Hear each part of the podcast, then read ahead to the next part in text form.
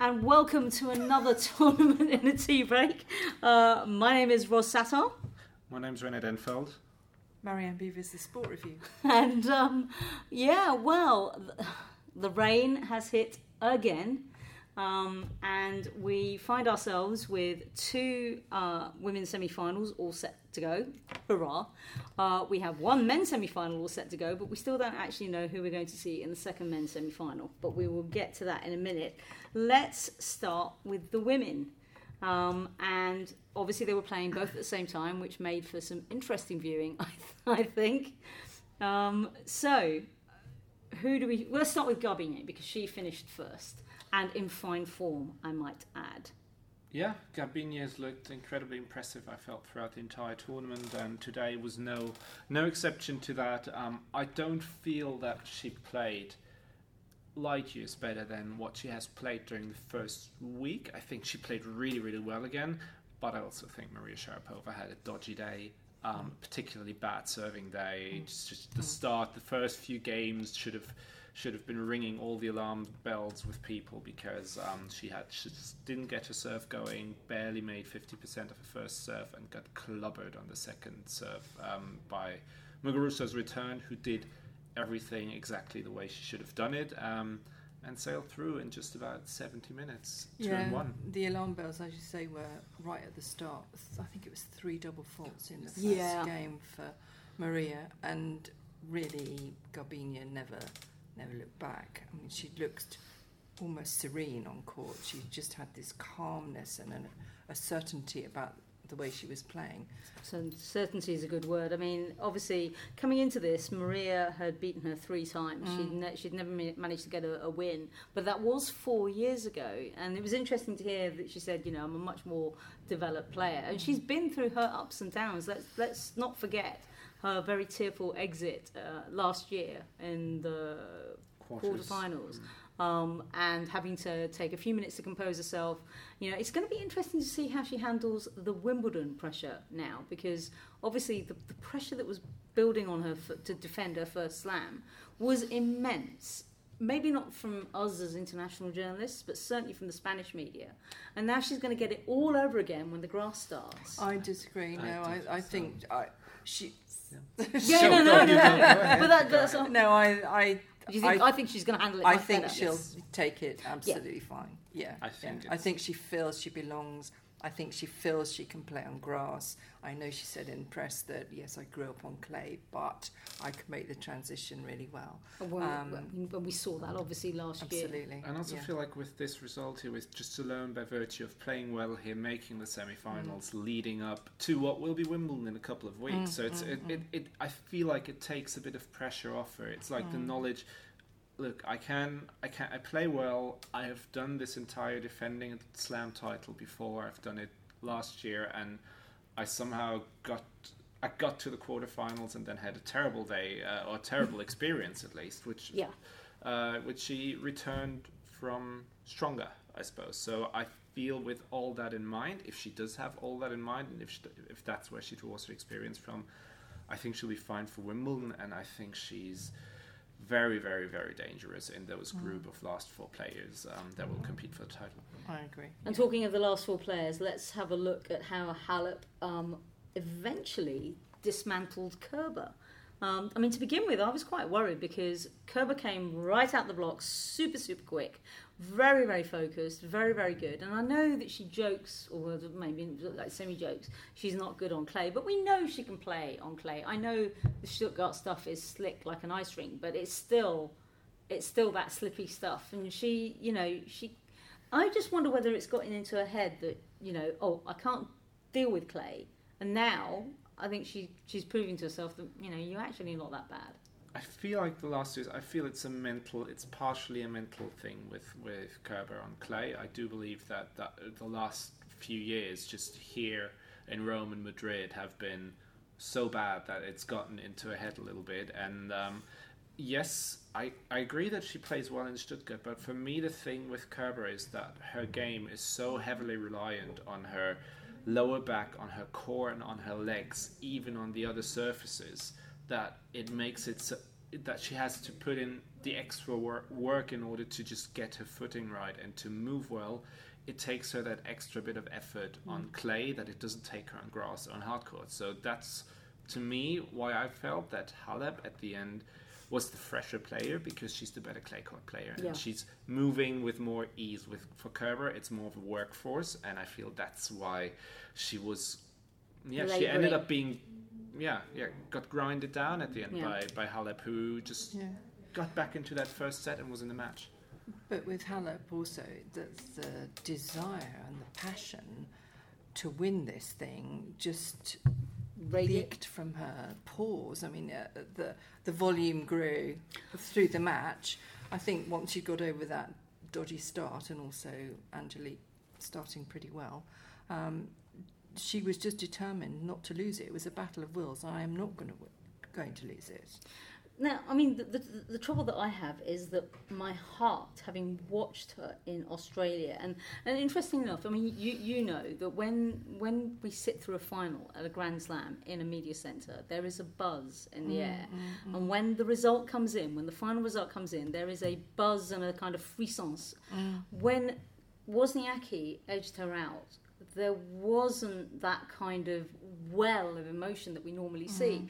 All that you could hear was just people clinically tapping away at their keyboards. Mm. Everybody in Australia was willing Halep to mm. win. And I mean, I'm going to be honest, I I wish with all my heart that she gets it here because I don't I can't I don't see her Well, really contending and I think here. that's also the the memory of last year, where I Yeah. think everyone believed that she would finally Well- win her major. And also the subsequent, almost number one, almost number There one. was the just number almost, one. it's It like- was it was all the package together, and then Yes. to come as close as she did, and then to lose was was a killer for her. It must Oh. have been, and yet she bore it so well. I mean, give, give us the insight because I, I was only here for the first week, so I wasn't here for the final. I watched it from home. So, give me an insight as to what it must have been like in those moments where she was up, obviously a set and a break, lost to Ostapenko, and then had to come in. I mean, I, I still I see that heartbreaking thing where she goes, "I need to," and just pushes away.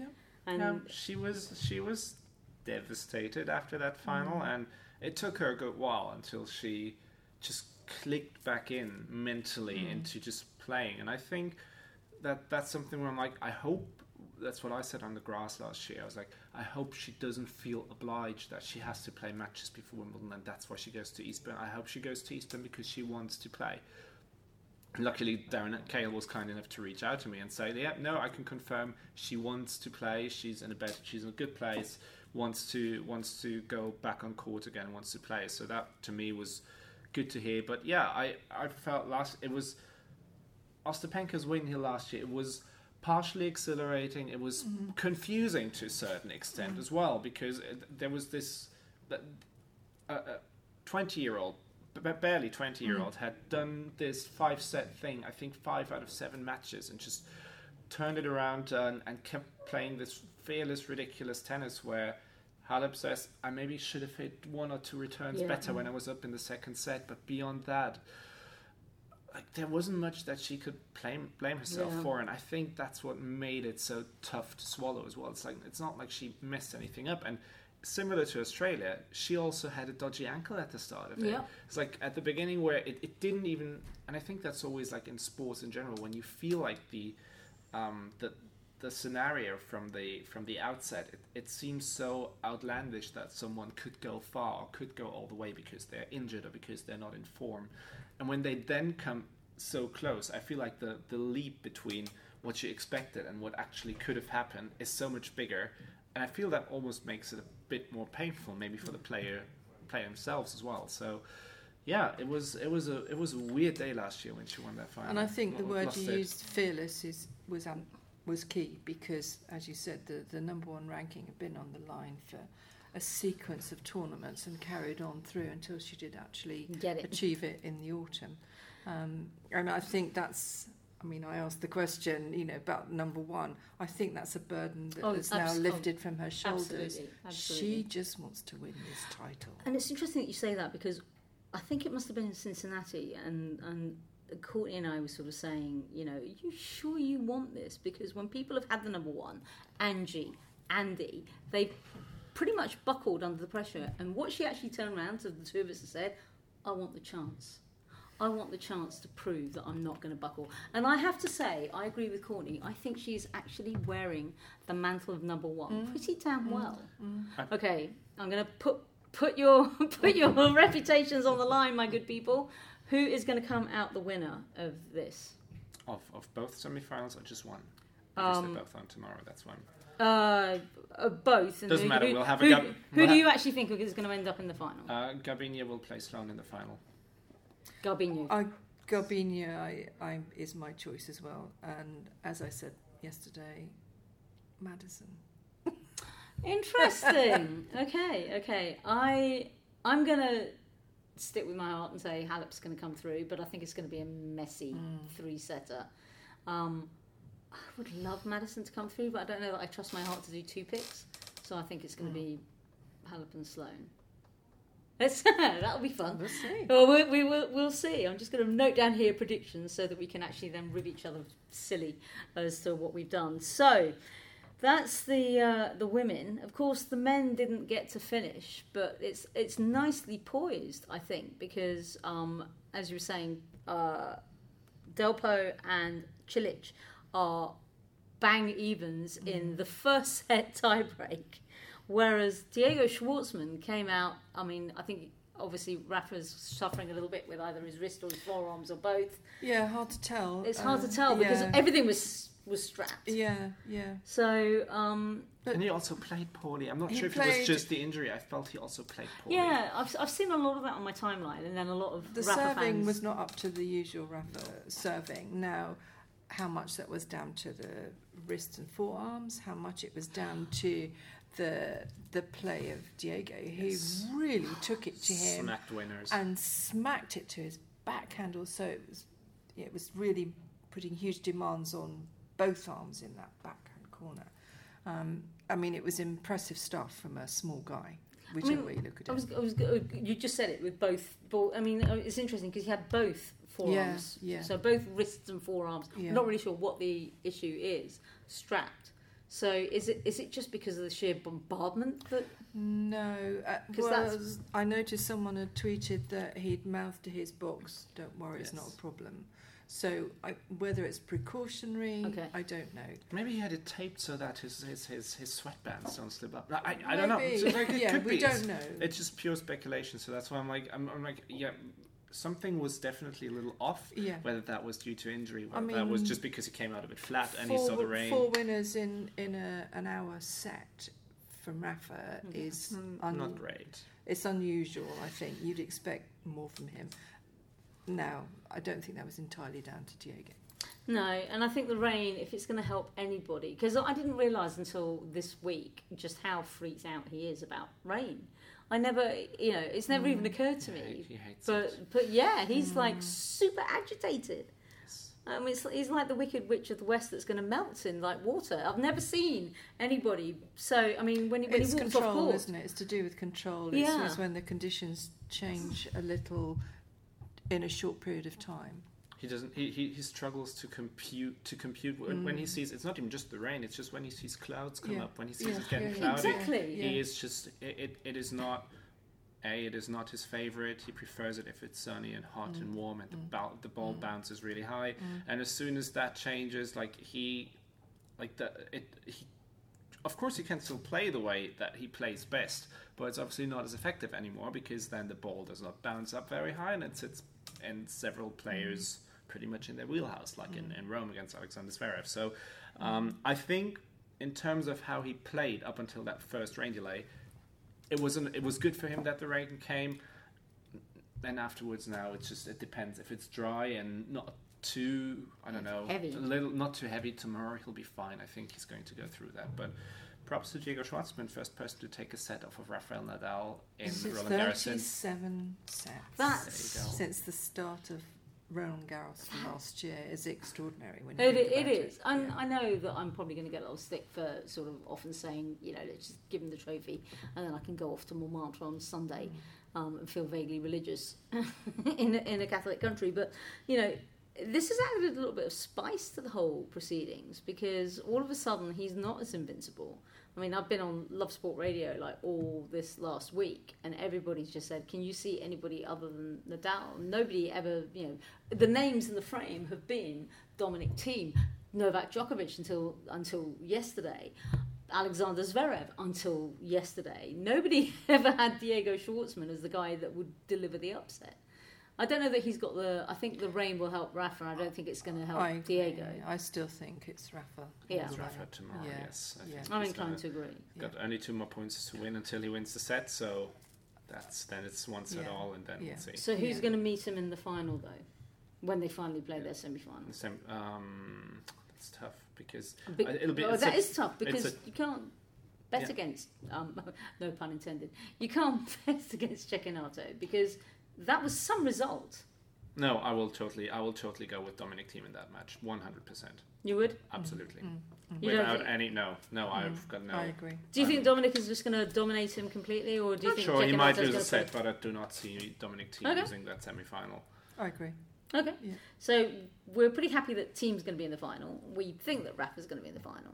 But who's he going to be? Who would he have to play in the Who semi-final? Yeah, that's uh, and I, I'll still stick with Delpo, Potro. from yesterday. Yeah, Yes, I would be with Del Potro as well. But it's going to be interesting to see. I, I feel a little bit for both guys because coming out, Mm.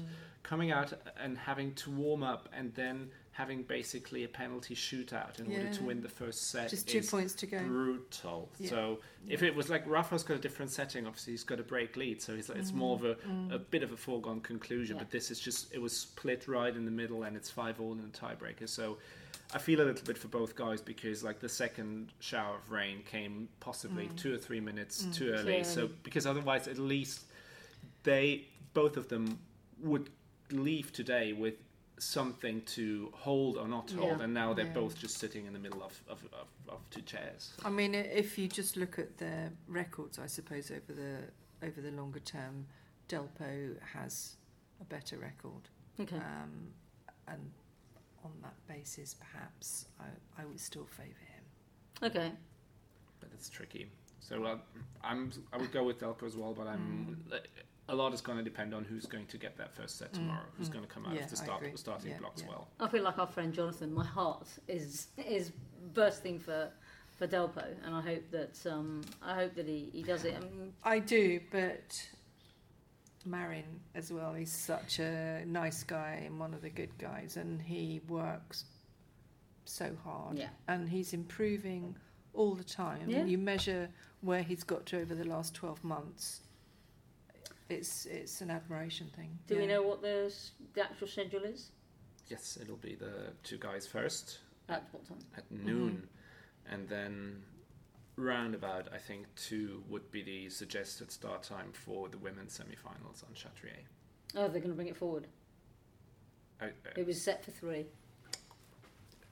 some They're whenever unli- it finishes, They're unlikely to play before that anyway. Yeah. By the time these men's matches have played it's going out. to take two Yeah. hours. They're going to be long. so- I think they're going to be long matches still. Those two men's. yes. Well, all that remains to say is thank you, Marianne, for joining us for the last two days. It's been an absolute pleasure. pleasure. Um, and you will hear, no doubt, from Renee and I uh, over the remainder of the uh, uh, of the tournament. We'll see if we can't rope in a few uh, dodgy dodgy people to come and talk to Alternatives, yeah. You Look how ha- lovely we speak of our, of our guests, the three dodgy people. No, no, you kidding, know I'm kidding, I don't I'm mean kidding, that. You know, I'm kidding. you're the only dodgy one. I know. But you I have, am. of course, been listening to Ros Satar. Renee Dodgy Denfeld. And Marianne about to go home, Bevis. Thank you for listening. Thank you.